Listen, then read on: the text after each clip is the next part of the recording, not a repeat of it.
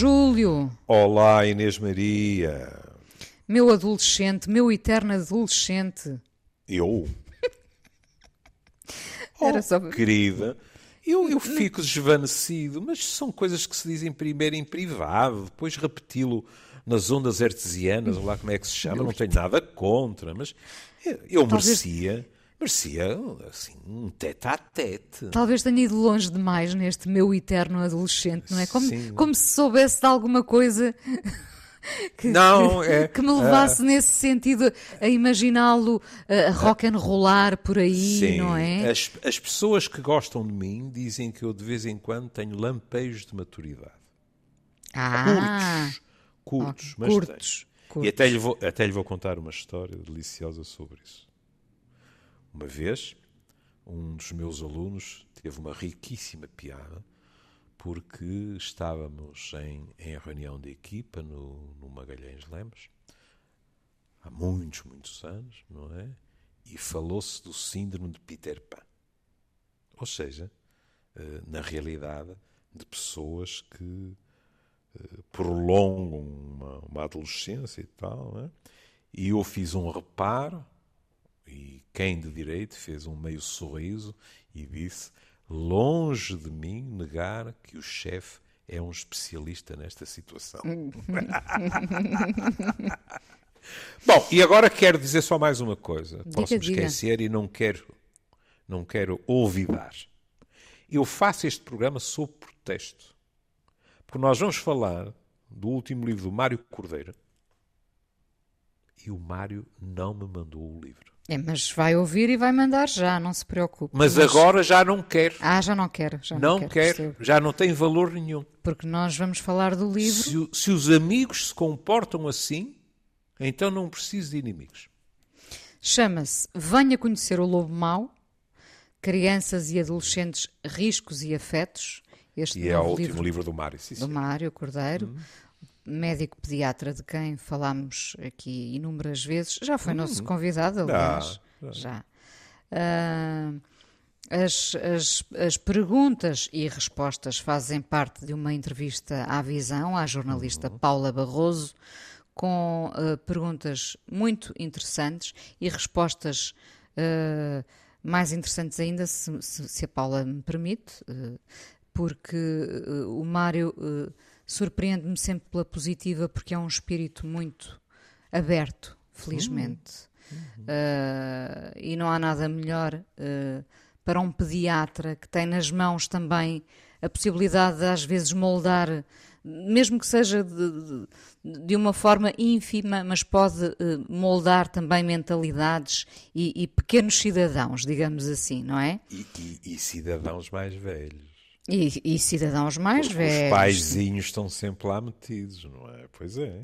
Claro que sim. É, é que os meus colegas pediatras estão, se me é permitida a expressão, escarranchados. Agora, vou também dizer a minha palavrita em inglês, como influencers em duas gerações, pais e filhos. E, portanto, quando estão a discutir os temas que, que a Inês vai enumerar e escolher, porque são vários, ah, nós poderíamos dizer assim: ah, há aquele ditado pequenino se torce o pepino, não é? Portanto, ele tem muita influência na, na, na ganapada. Não estou a dizer que não tenha. Ah, Eu lembro-me sempre que ah, quantas vezes pessoas chegaram ao meu consultório e me perguntaram assim: ah, tem estado com, com o seu amigo Otávio Cunha? Ele foi meu pediatra. Que saudades, portanto, o Otávio, com o Mário Cordeiro, etc assim como eu falo dos meus discípulos, eles falam das suas crianças. Claro. Há, há- pouco tempo eu e, o, eu e o Otávio fomos jantar e quem nos serviu, a primeira coisa que disse não foi está aqui o menu. Foi, Sotô já não se lembra, mas Sotô foi o meu pediatra. E isto é uma homenagem. A gratidão que se via nos olhos da, daquele jovem adulto, etc., foi muito bonito de se ver. é? Mas aos pais, que ainda por cima não foram ensinados a falar de determinados temas. E que, portanto, é, é de uma suma uh, atualidade que alguém que eles ouvem, quer dizer, nós não levamos os nossos filhos a qualquer pediatra. Às vezes eu ouço as pessoas dizerem: olha, o seu colega fulano tal, não estou a dizer que ele não seja competente, mas olha, havia qualquer coisa que não passava entre nós e mudamos. Hum? Sim, às vezes, repare, uh, também tem que haver essa química, não é? Claro, claro. E às vezes não há, por mais competentes que sejam os médicos. E ao haver essa química e essa confiança, a palavra do pediatra, como a Inês começou por dizer, tem uma grande capacidade de moldar e modular as atitudes e os comportamentos daqueles pais. É verdade. E os pais às vezes pensam que não, mas uh, estão carregadinhos uh, de tabus, não é? Uh, de tabus e dessa incapacidade de hum. lidar com temas novos ou temas antigos sobre os quais já há uma nova abordagem. E que no é? tempo deles não havia abordagem nenhuma. Nenhuma, não é? Pois, é? Por exemplo, uma das perguntas lançada nesta entrevista, na visão, o que fazer ou dizer a um filho ou uma filha adolescente que nos anuncia que é homossexual. Uhum. Resposta do Mário Cordeiro, não, não é possível lê-la aqui toda, mas uh, dar-lhe todo o apoio, porque é tão normal ser-se homossexual ou bissexual como heterossexual. Atenção, não confundamos normal com comum, porque, uhum. obviamente, a heterossexualidade é largamente dominante. É verdade. Isto, todavia, não exclui que outras formas de orientação sexual ou identidade sexual sejam anormais. Isto uhum. deve ficar bem claro na mente dos pais, uma vez chegado o momento que descreve e, e depois tudo o, o, o, que vem nesta resposta, porque uh, é importante que saibamos que há um tema que está realmente na ordem do dia, não é? Hum. Uh, esta questão da, da, identidade sexual ou da orientação sexual e uh, daí eu falar em uh, velhos temas mas com novas abordagens, não é? Hum esta questão do, do, normal e comum tem que se lhe diga, não é, Júlio? Tem, porque há adjetivos que uh, acarretam nos ombros toneladas de preconceito e de discriminação. E anormal é seguramente um deles. Mas em contrapartida, diferente, diverso, não tem o mesmo tipo de, de conotação. Portanto, se a criança cresce com a noção de que também em termos de orientação sexual não somos todos iguais, mas isso não significa que haja uma hierarquia de normalidade e muito menos moral estabelecida entre as pessoas, esta criança vai crescer de um modo, para, para regressar à sua formulação, Todos nós aspiramos a que as nossas crianças se tornem bons cidadãos. Esta criança já está a ser, no fundo, preparada para a cidadania responsável. Disse do Mário que ele é um tipo aberto. Uhum. Pronto.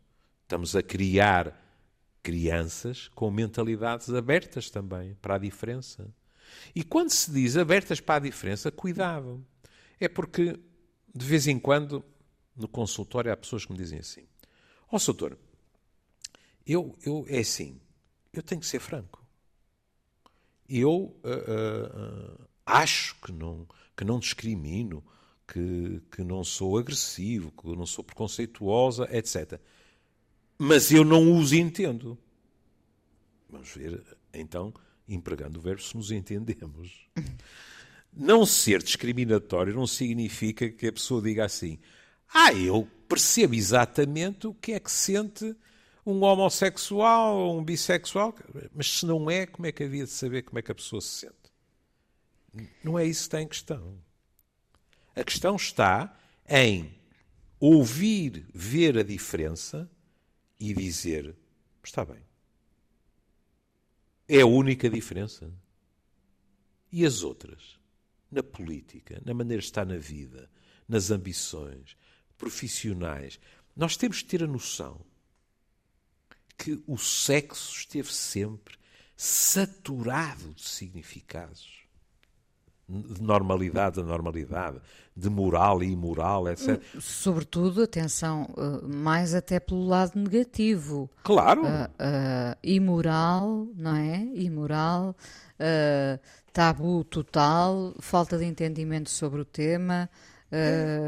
Nós nunca o quisemos verdadeiramente abordar, que não de uma forma ou é, é, era, eram os dois opostos, não é? Ou de uma forma mais íntima, mais privada, ou então pelo lado brejeiro uh, em que a piada se mistura com, com o nervosismo quase, não é? É muito frequente, e sobretudo nos mais novos. Sabe, como eu uh, sempre disse aqui nas nossas conversas, que o humor, primeiro, funciona não raro como ansiolítico.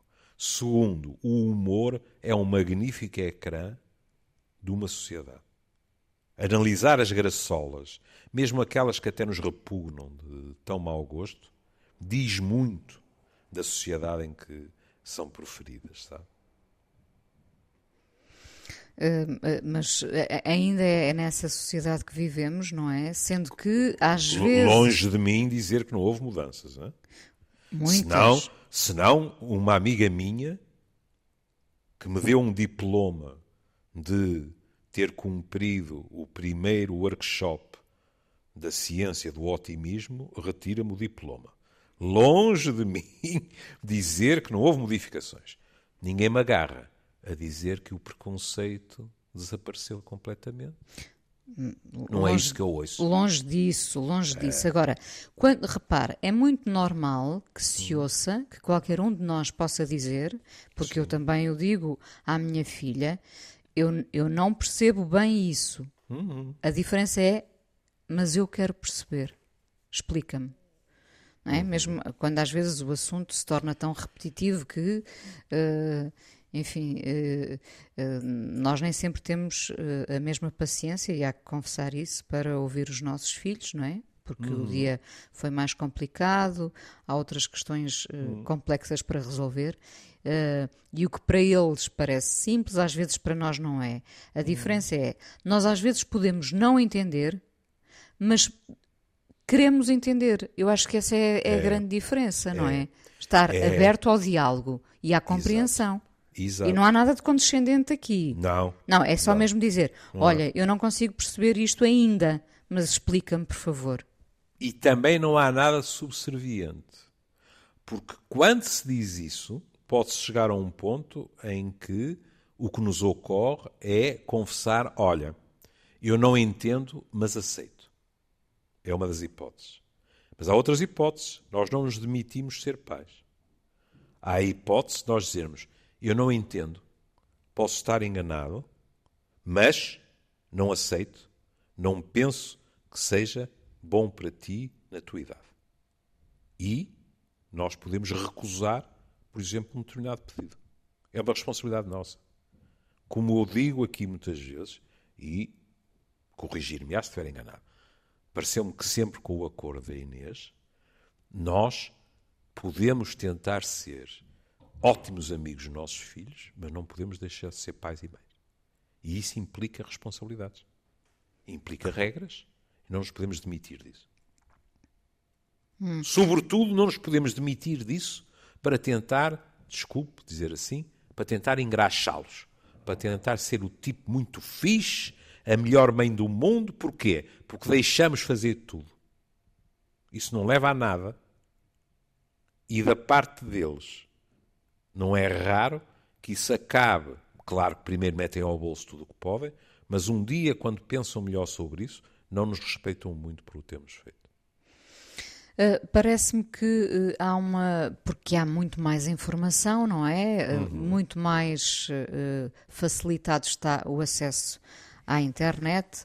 Uh, uh, e, e, portanto, e há, há alguma péssima informação? Sim, sim, eu ia, eu ia sublinhar é. esse, esse grande promenor, não é? Pois. Péssima informação, mas pronto, os miúdos têm acesso muito mais cedo a tudo e, portanto, também há, eu percebo isso nos miúdos mais novos, há uma vontade enorme de namorar. não é? Hum. De conhecer alguém, de, de, estar mais perto, intimamente de alguém.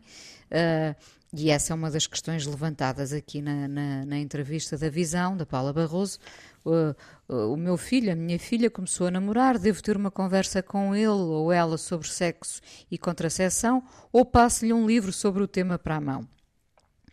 Bom, uh, não sei se, por mais ideais que sejam os livros, se eles se comparam a uma conversa direta com um pai ou uma mãe, ou uma madrinha, ou Uh, eu penso que uh, o Júlio poderá desmentir-me, mas essa proximidade no diálogo vai ajudar certamente quem procura respostas. É óbvio.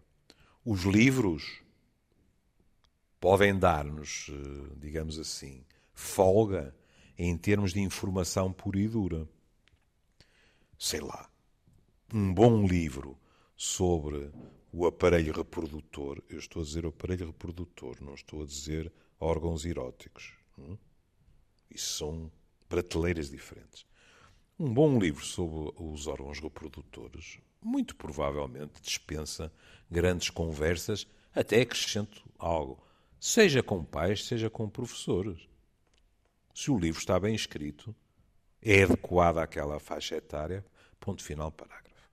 Agora, Suponhamos, e o Mário chama a atenção para isso, porque ele diz assim: um, um estudo realizado em França há dois anos que mostrava que 80% dos jovens, entre os 14 e os 15, afirmava que estava ou já tinha estado apaixonado e que no que toca às experiências sexuais, estas eram referidas por 23% dos rapazes e 13,5% das raparigas. E ele diz, uma das conclusões que os autores extraíram é que, ao contrário do que muita gente pensa, os adolescentes continuam a querer descobrir o amor antes do sexo. Todas as generalizações têm falhas. Se eu estivesse aqui à conversa com o Mário, íamos desatar à gargalhada porque íamos discutir uma, uma situação que, eh, quando se fala da sexualidade, nomeadamente adolescente, então se fala de, de gente de 14 a 15 anos, eh, é interessante, que é é evidente, nem é uma questão de querer. Quando nós nos apaixonamos, isso acontece-nos. Não é um ato de vontade. Nós, nós não decidimos apaixonar-nos por, por aquela garota ou aquele garoto que está na nossa turma, na, na escola secundária. Acontece-nos. Ponto final. Hum? E é evidente que esta atração, que tem, na maioria das vezes, uma componente física, em geral, antecede a intimidade física. É que eu digo em geral, porque de vez em quando nós ouvimos histórias em que a intimidade física precedeu a intimidade emocional. Sim. O que nem sempre é bom, diga-se passagem. Uh, Estou-me a lembrar até, olha, para aí, para aí, vou dizer aquelas coisas que se dizem na minha idade. Para aí há dois anos nós falámos disto, que é quando adolescentes nos dizem, ai ah, não, não houve nenhum método anticonceptivo porque uh, nós não nos conhecíamos. E três meses depois estão a namorar com a pessoa e dizem: Ah, não, agora não é preciso, porque nós temos muita confiança um no outro. Sim, aquela, aquela falsa confiança que vem é, com o amor, não é? Mas é bom ter a noção também que nestas idades, e há alguns dos estudos com piada, é quando são os rapazes, os ganapos, a queixarem-se. É que ainda é frequente que as mulheres em geral, porque isto não acaba na adolescência, ainda é frequente que as mulheres em geral tenham tendência para achar piada a rapazes ou homens mais velhos. Daí, muitas vezes, se tira aquela conclusão pérfida de que os homens levam muito tempo a amadurecer, que os homens da minha idade não têm interesse nenhum, só pensam em futebol e automóveis e toda essa propaganda miserável contra os homens, coitadinhos, que estamos em vias de extinção. São os 10 segundos de autocomiseração a que tenho direito. Mas, porque isso é verdade, não é raro que, em termos de desejo de contacto físico, nós tínhamos rapazitos que nos dizem isso queria eu, mas com quem? Porquê? Porque as, de, as da idade deles. Raparigas também. Também. Sim, também. Júlio. Muitas raparigas já hoje em dia a dizer o mesmo. É e essas... essas, com maior frequência, envolvem-se com rapazes mais velhos. Percebe? Percebe? O que eu estou a dizer é que ouço, e não começou este ano, ouço com mais facilidade um puto dizer assim, por outras palavras, o desejo está cá, mas ainda ninguém me deu bola. Do que ouço as raparigas, porque as raparigas têm mais mercado. A Inês pode me dizer, ah, mas eh, também algumas delas influenciadas por aquilo que foi educação, isto, aquilo, eh, são mais recatadas, eh, têm o motor a ronronar, mas não a 200 a hora, isso o que quiser. Estou a dizer o que se passa nas cabeças. Hum? E isso, portanto, é, é engraçado em termos de verificar que depois há subgrupos. Sei lá. Olha, não acho que isso se tenha modificado radicalmente. Eu contei-lhe que ganhava dinheiro a passar discos nos bailes da minha adolescência. E a Inês diz assim: Ah, já era. Um, era. Era um tímido para dançar, não é? Era um tímido, mas não era só ser tímido. Havia factos reais, que era as miúdas da minha idade achavam mais piada a tipos que tinham mais dois ou três anos do que eu. Porque tinham mais piada, sim, mas também por outras razões. Oh, oh Inês, sabe o que é competir aos 15 anos com um tipo que tem 18 e já tem carta? Pois, claro. É Agora, ficar muito diz... lá atrás, não é? É, a Inês é está a dizer. Está a dizer que as mulheres, as raparigas são umas interesseiras que gostam de andar de automóvel? Não! É dizer que o tipo tem um estatuto, sei lá, tira o automóvel da equação. Sabe o que é ter 15 anos e estarmos apaixonados por uma rapariga e a competição já andar na faculdade? Claro, são campeonatos muito diferentes. São campeonatos não, é? não quer dizer que se perca sempre na situação. Não é? Deus, o diabo e o acaso podem estar do nosso lado. E nós ganhamos. Mas, aí entra o que a Inês disse, a timidez diz-nos, opá, estás feito. Mais vale aceitares os 25 tostões que te dão e pôres os discos, que sempre levas umas maçarocas para casa, do que estares a arriscar-te a levar uma tampa. E diga-me lá, foi traumático ou foi afinal positivo? Porque para além do, do dinheirito, estava a, a, a passar música que gostava. Isso uh, estava. Bom, mas também estava a ver a garota de quem gostava a bailar nos braços do outro. Do outro. Sim, pronto. Então... E isso, minha querida. Não se esquece. Não, nenhum disco, nenhum não disco salvou desse momento. Não se esquece. Uh, Aliás, penso, só por causa disso, diga, diga. de repente revi-me a, a disc jockey. Claro que eu adorava pôr discos, não é? O que preferia era pôr e de vez em quando outros porem e eu estar a dançar com quem me apetecia.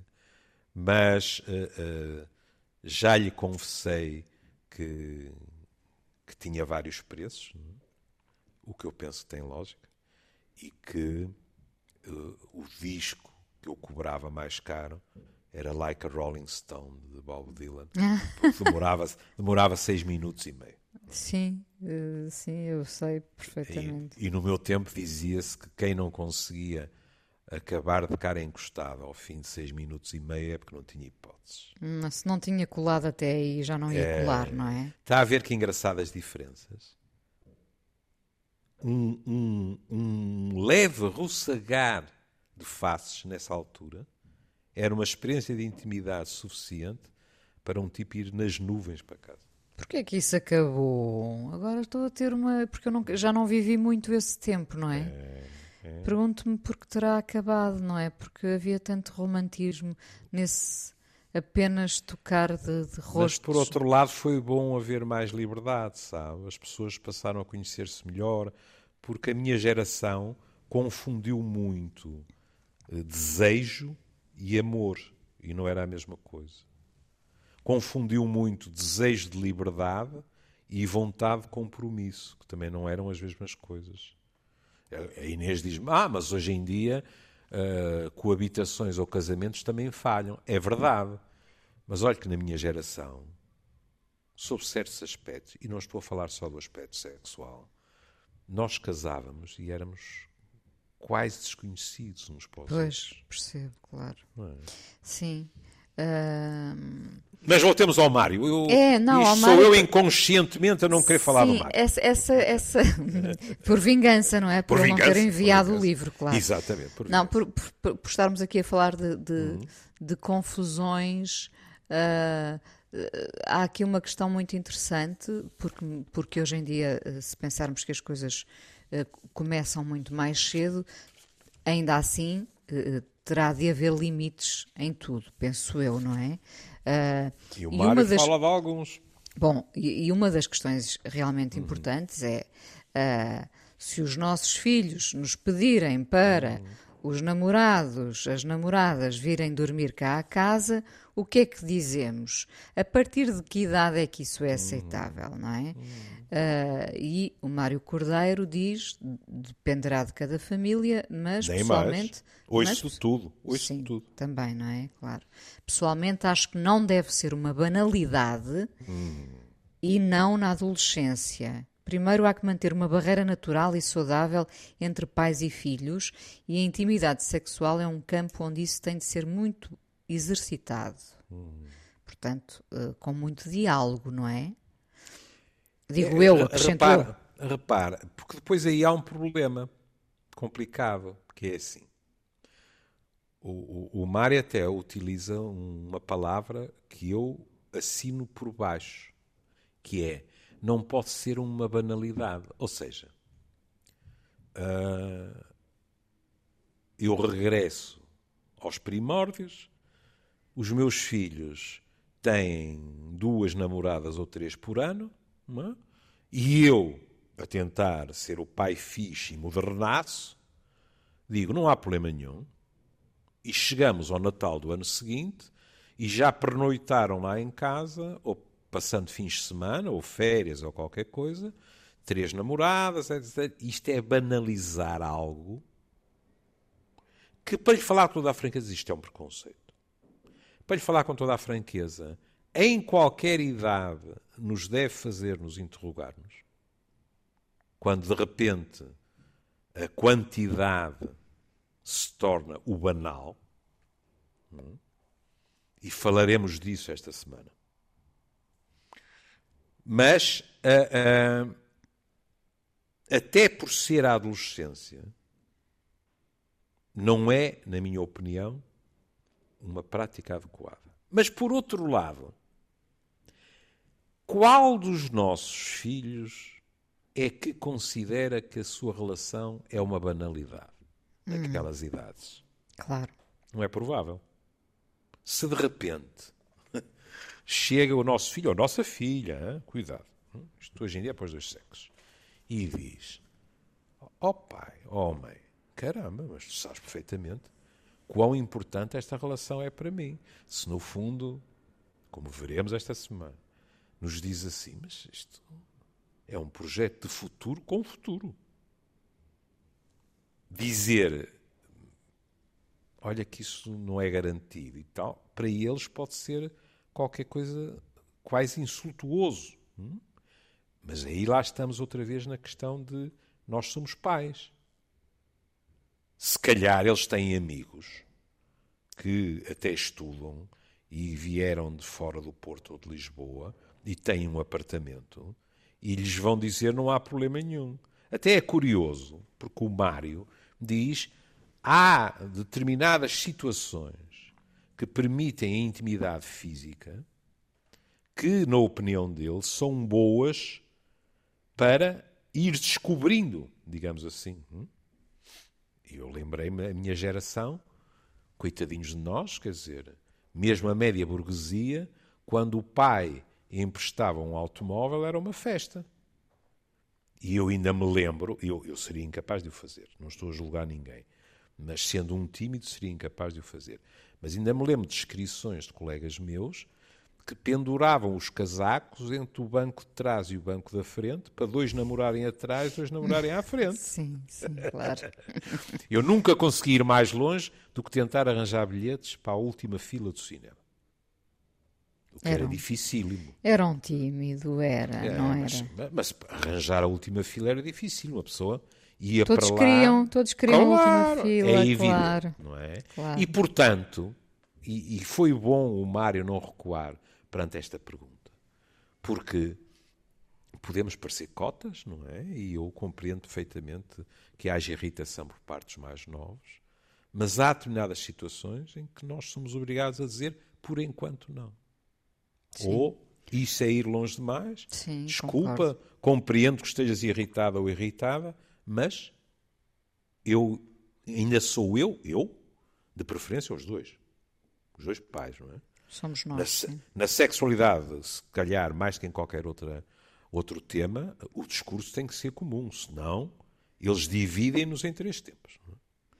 E se a pessoa diz desculpa, mas não acha adequado, não tem que ficar com remorsos por causa disso. Claro. Outra questão interessante, aliás, esta entrevista está cheia de, de perguntas que nós, pais, fazemos. Uh, em várias alturas, não é? Porque ninguém tem a resposta certa assim na ponta da língua. Uh, mas o Mário, volto a sublinhar, para mim é alguém que admiro e que considero ter um espírito aberto. Um, Uh, vejo a falar de, de, temas complexos com naturalidade, isso é importante também, com, uhum. como este tema que se segue. Devo falar aos meus filhos sobre abuso sexual? Uhum. Gostava que estivesse de sobreaviso, mas não sei como abordar o assunto, nem a partir de que idade esta conversa fará sentido. E o Mário responde, eh, só estamos a ler parte das respostas porque são longas em alguns casos. Este tipo de temas sensíveis e por vezes difíceis devem ser abordados desde sempre, sem mais informação do que a necessária, com uma linguagem e conceitos compreensíveis pela criança adolescente e, sobretudo, a propósito de situações do cotidiano, é. da literatura, dos filmes, é séries, etc. E agora um exemplo. Se se fala nos noticiários de televisão claro. sobre o Papa a pedir desculpa pela vergonha dos abusos sexuais, há que explicar à criança que está a assistir o que aquilo significa, mas sem pormenores mórbidos ou incompreensíveis. Ou seja, informação sim, a necessária uhum. sim, não é? Mas... E adequada à idade também. Claro, exatamente, exatamente. E isso vê-se logo pelo tipo de perguntas que eles fazem. Porque há determinadas idades que nós damos uma informação meramente factual e chegou.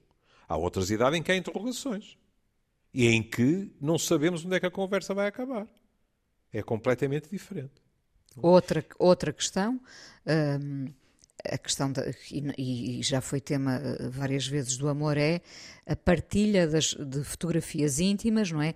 Voltando à, à questão da falsa confiança que, se, sim, não é? Sim, que o amor sim. ou o aparente amor nos dá, que é não, mas eu sou o teu namorado ou eu uhum. sou o teu namorado, podes, podes confiar em mim à vontade.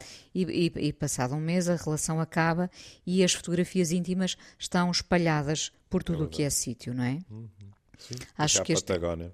Sim, acho que este é um, um daqueles casos em que uh, vale a pena uh, avisar os nossos filhos é, sobre, sobre sabe, a armadilha que isto pode representar é, na vida e quanto deles. à questão, por exemplo, do abuso, nós, e não é surpreendente, estamos sempre muito focados na questão do abuso sexual. Hum? Mas há outras questões com, com a nossa criançada que se põem, olha, os raptos. Aliás, há poucos dias atrás, lemos nos jornais uma situação horrenda, não é? Em que um pai, para ajustar contas com, com uma ex-mulher, não é? Matou o filho e, e suicidou-se.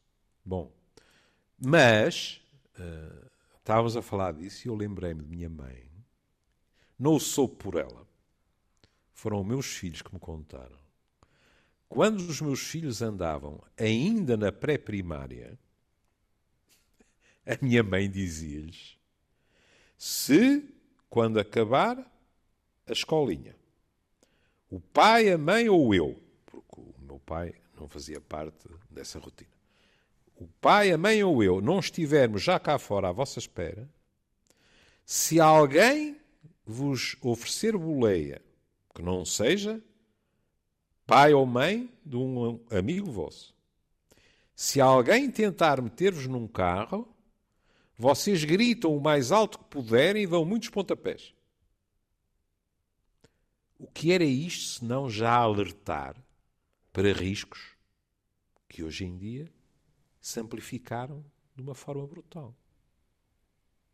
Mas que sempre existiram, diga-se passagem. Sim, Veja, uh, uh, aquela notícia, eu fiquei deliciado, porque é, é demonstrar realmente como as redes sociais também têm potencialidades magníficas. Aquela rapariguinha que fez lá um gesto do TikTok a pedir socorro, viu essa notícia? Não vi, não. Pronto, a rapariguinha uh, uh, ia no carro com o raptor, tinha sido raptada, e fez um gesto com o polegar, já não sei reproduzir, mas que no TikTok significa pedir ajuda.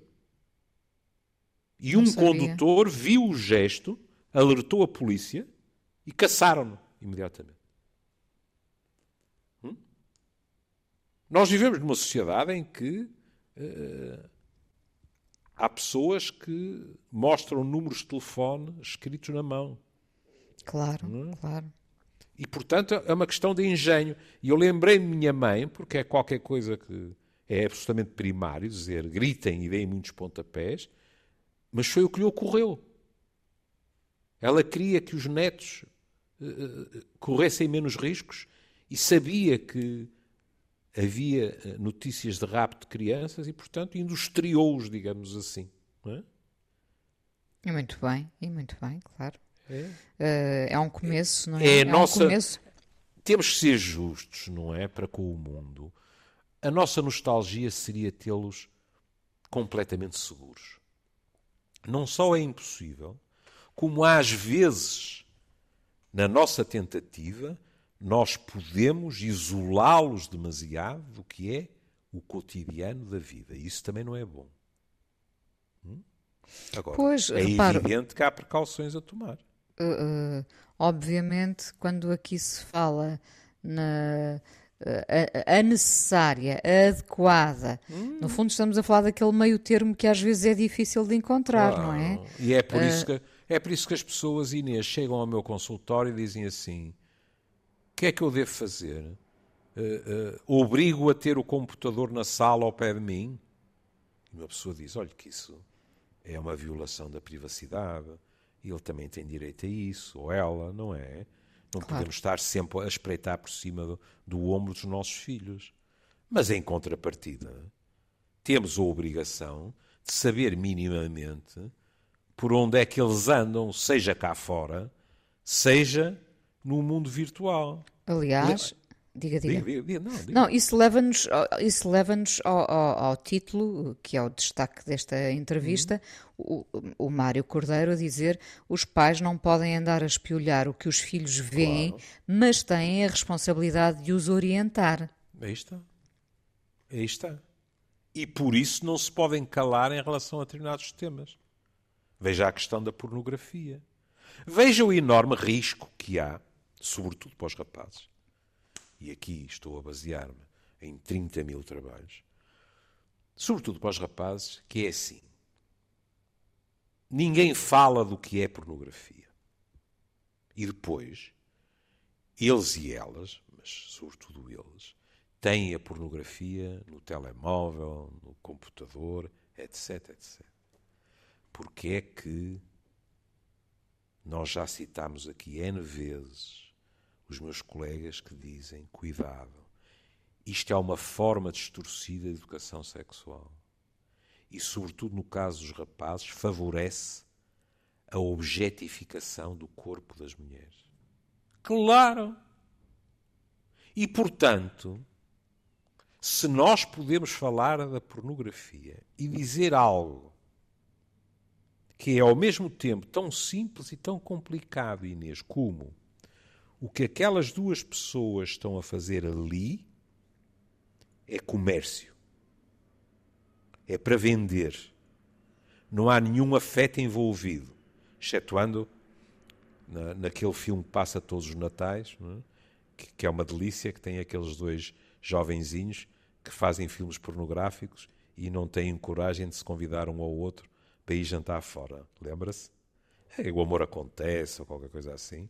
Hum. E, há, e há um casalinho que é uma ideia genial, mostra bem o que é intimidade física, o que é a verdadeira intimidade, em que estão lá, põem-se naquelas posições todas e tal, não é?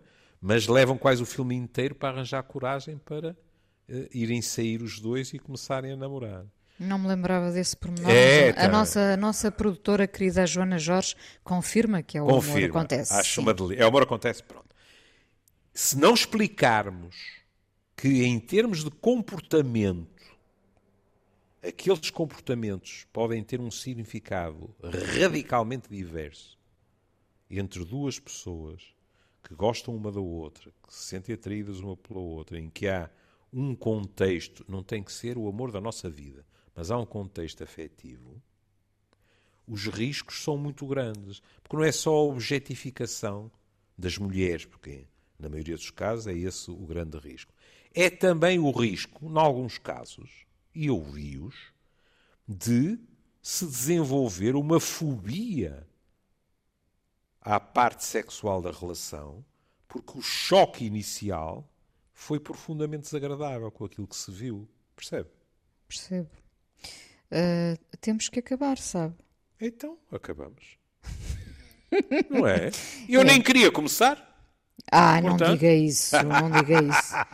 Bom, quer fazer uma aposta? Quer fazer uma aposta? Diga. Depois, quero... do programa, depois do programa Sim. ir para o ar, vai, o meu telefone vai tocar, não sei. O Mário vai se... insultá-lo, claro. Ainda não, não. O telefone vai tocar e o Mário vai estar a gargalhar. Ora, de, de, um cordeiro venha conhecer o lobo mau, tem a sua graça, não é? venha conhecer o lobo mau, crianças e adolescentes, riscos e afetos, o novo livro de Mário Cordeiro, que esteve em destaque aqui no Amoré, através desta entrevista à Paula Barroso na Visão. E uhum. terminamos uh, hoje o programa da Sound of Silence, porque este também é um, um tempo o da, da, infância barra adolescência, às vezes de muitos silêncios. Lembrei-me, uh, eu também, miúda, muito nova ainda, a ouvir Simon and Garfunkel. E lembrou-se mesmo na altura certa, sabe porquê? Porquê? Diga. Porque Garfunkel fez 80 anos. Pronto, então é um ótimo motivo. Um beijinho, beijinho para todos. Querida. Cá estaremos amanhã. Cá estaremos. Hello, darkness, my old friend. I've come to talk with you again. Because a vision softly creeping left its seeds while I was sleeping. And the vision that was planted in my brain still remains within the sound of silence. Restless dreams, I walked alone, narrow streets of cobblestone, neath the halo of a street lamp. I turned my collar to the cold and damp. When my eyes were stabbed by the flash of a neon light that split the night and touched the sound silence. And in the naked light I saw ten thousand people, maybe more People talking without speaking. People hearing without listening. People writing songs that voices never share No one dared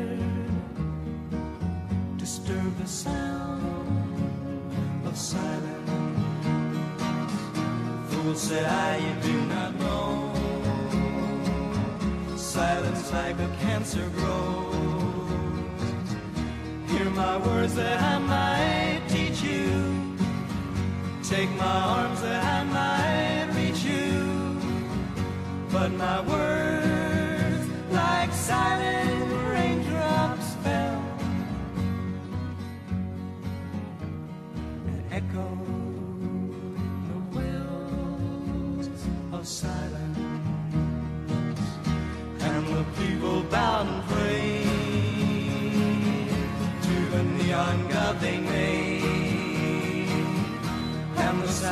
passed out its warning in the words that it was forming, and the sign said,